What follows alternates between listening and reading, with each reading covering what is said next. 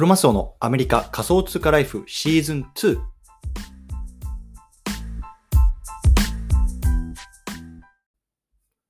皆さんおはようございます。アメリカ西海岸在住のクロマスオです。今日は2月の7日月曜日ですね。皆さんいかがお過ごしでしょうか？今日も早速聞くだけアメリカ仮想通貨ライフ始めていきたいと思います。よろしくお願いいたします。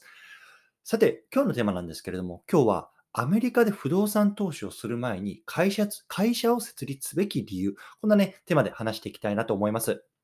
今日のね、対象のリスナーさんはね、こう、アメリカの不動産って熱いらしいな、僕も投資がしたいなとかね、あとはね、そのアメリカで不動産投資をね、するときの注意点なんかあるだろうとかね、そんな風にね、思ってる方向けの内容になってます。でね、僕自身は、まあ、2021年はね、こう自分のこう事業っていうところでね、まあ、副業からね、まあ、その、えっと、法人というところでね、まあ、一つ会社を作ったんですね。でね、まあ、今年22年に入ってね、まあ、先週なんですけれども、まあ、新しい会社をね、また設立しました。でね、この会社っていうのは、まあ、いわゆるこう不動産投資用の会社なんですけれども、じゃ今日ね、なぜね、僕がこの会社をね、まあ、投資する前に作ったのかっていうところをね、まあ、少し話していきたいなと思いますので、もし興味がある方はぜひ聞いてみてください。はい。ということでね、早速、まず結論から言ってしまいたいと思うんですけれども、不動産投資をする前に会社を設立すべき理由、ね、もうこれただ単純に一つだけしかなくて、もう自分を守るため、これがね、もうすごく大きな理由だったなと思いますのでね、まあ、このあたりを今日話していきたいなと思います。はい。ということでね、この番組では、ボーダーレスに食っていくっていうのをテーマにアメリカから毎日配信しています。ビジネスや投資を通じて国境にとらわれずにお金を稼ぎ生活していきたい方に向けて、一日一つ Tips やノウハウをお届けしています。仮想通貨 NFT、メタバースを中心に株式投資や不動産投資、副業などについても語っていきますので、興味がある方はぜひ登録をよろしくお願いいたします。はい。ということでね、早速今日本題入っていきたいと思うんですけれども、今日ね、このテーマを取り上げた背景の方、まず話していきたいなと思います。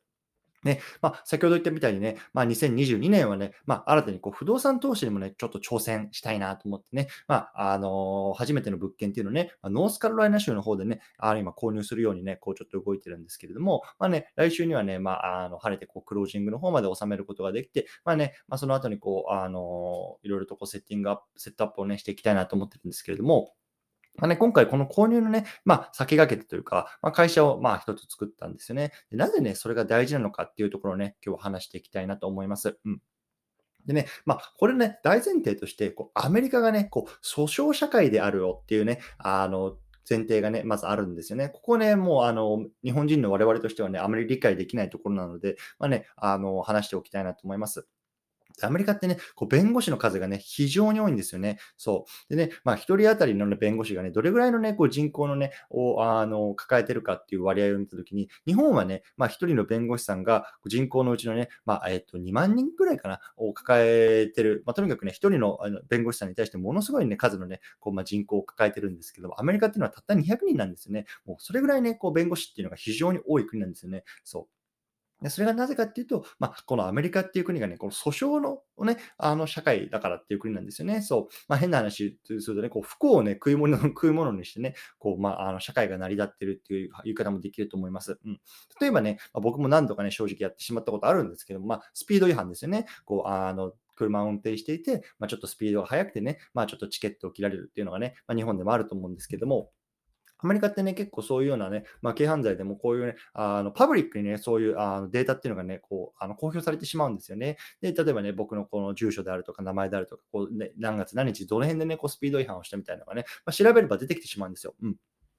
でね、まあ、あの、スピード違反をしてね、まあ、本当に1週間経たないぐらいですかね、こう家にね、たくさんね、郵便が来るんですよね。その郵便っていうのが、まあ、その弁護士さんとか、まあ、いわゆるローファームとかね、言いますけれども、まあ、そういうところから来て、まあね、こう、うちのね、あのあ、んたスピード違反したんでしょとかね、もしね、うちの弁護士の方でね、使ってくれればね、まあ、それに対してね、こう、まあ、あの罪を軽くしたりとか、もしくはね、こう控訴したりしてあげるけどね、どうでしょうみたいなね、感じでね、こう、どんどんどんどんこう、なんか、あの、手紙が来るんですよね。そう。まあ、とにかくね、それくらいね、まあ、多いんですよ。うん。でね、じゃ、このね、あの訴訟社会、アメリカっていうのね、大前提をあの頭に入れた上で、じゃあそれがね、どうね、こう、大家とね、こう訴訟とかっていうところとね、まあ、関係していくのかっていうところをね、まあ、次のチャプターで話していきたいなと思います。はい。じゃあね、このチャプターでは、こう、大家とね、こう、訴訟の関係っていうのをね、まあ、少し話していきたいなと思うんですけれども、これ皆さん、あの、嘘か本当かどうでしょう？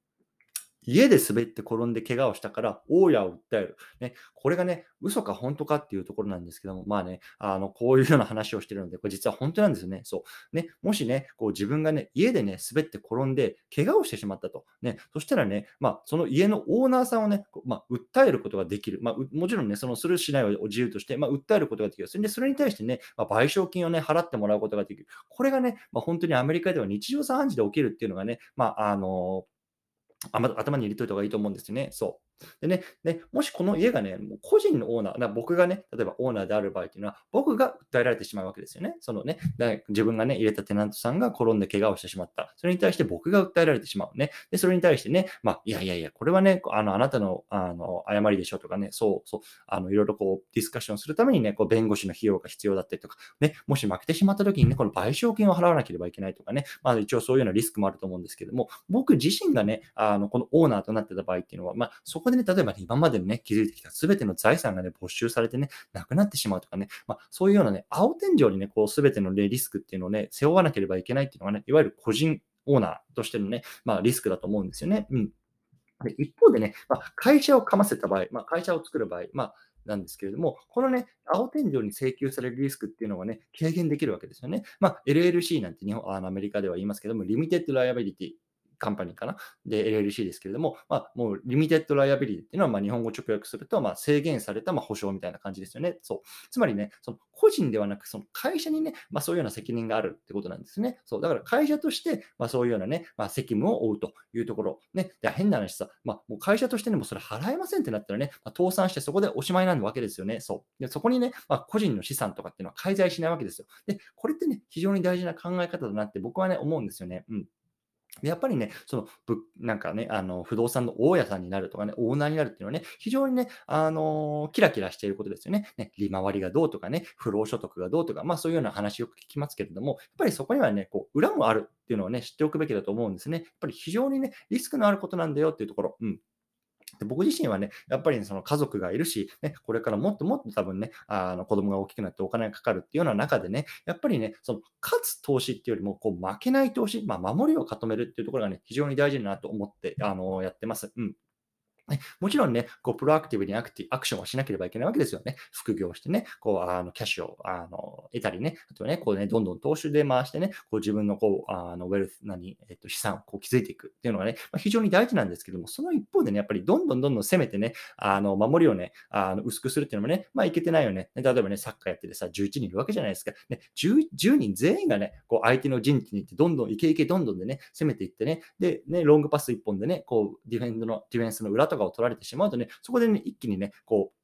あの、失点してしまう可能性っていうのも高くなるわけじゃないですか。そう。だからそこのやっぱバランスですよね。こう守りとの攻めのバランス。これがね、まあ、非常に大事なのかなと、あの、僕は思っていますというのがね、まあ、今日の話ですと。ね、その守りを固めるっていう意味でもね、不動産投資を個人としてするのではなくてね、会社をかませてする。それによってね、まあ、何かあった時のリスクっていうのを、ま、最低限軽減すると、あのね、いうところを、まあ、あの、僕はやりましたというところでね、もしこれからね、まあ、ちょっとアメリカの不動産の方でね、投資したいなっていう時はね、まあ、ちょっとこの考え方っていうのをこう頭に入れておいて、まあね、そこの、その道のこうプロフェッショナルな方々とかね、に、ま相談して、まあね、あの、こうこうこう考えてるんですけれども、まあ、個人でやった方がいいのか、もしくはね、こう会社を作った方がいいのか、まあ、そのあたりっていうのをね、ま相談してみるっていうのもね、一ついいことかなと、僕は思いますというような話でございました。はい。ということでね、あの、今日はこの辺りにしたいと思うんですけれども、今日のね、内容は、アメリカで不動産投資をする前に会社を設立すべき理由。こんなね、テーマで話してきました。ね、さっきも言ったみたいにもう、アメリカは訴訟大国なんですよ。ね、自分を守るために、まずはね、僕はあの会社をかました方がいいんじゃないの？っていうのがね、今回僕の考え方ですよ、というようなところでした。はい。ということでね、まあ、今日は月曜日の朝ですね、まあ、これから新しい1週間始まりますけれども、まあ、引き続きコツコツやっていきましょう。お疲れ様です。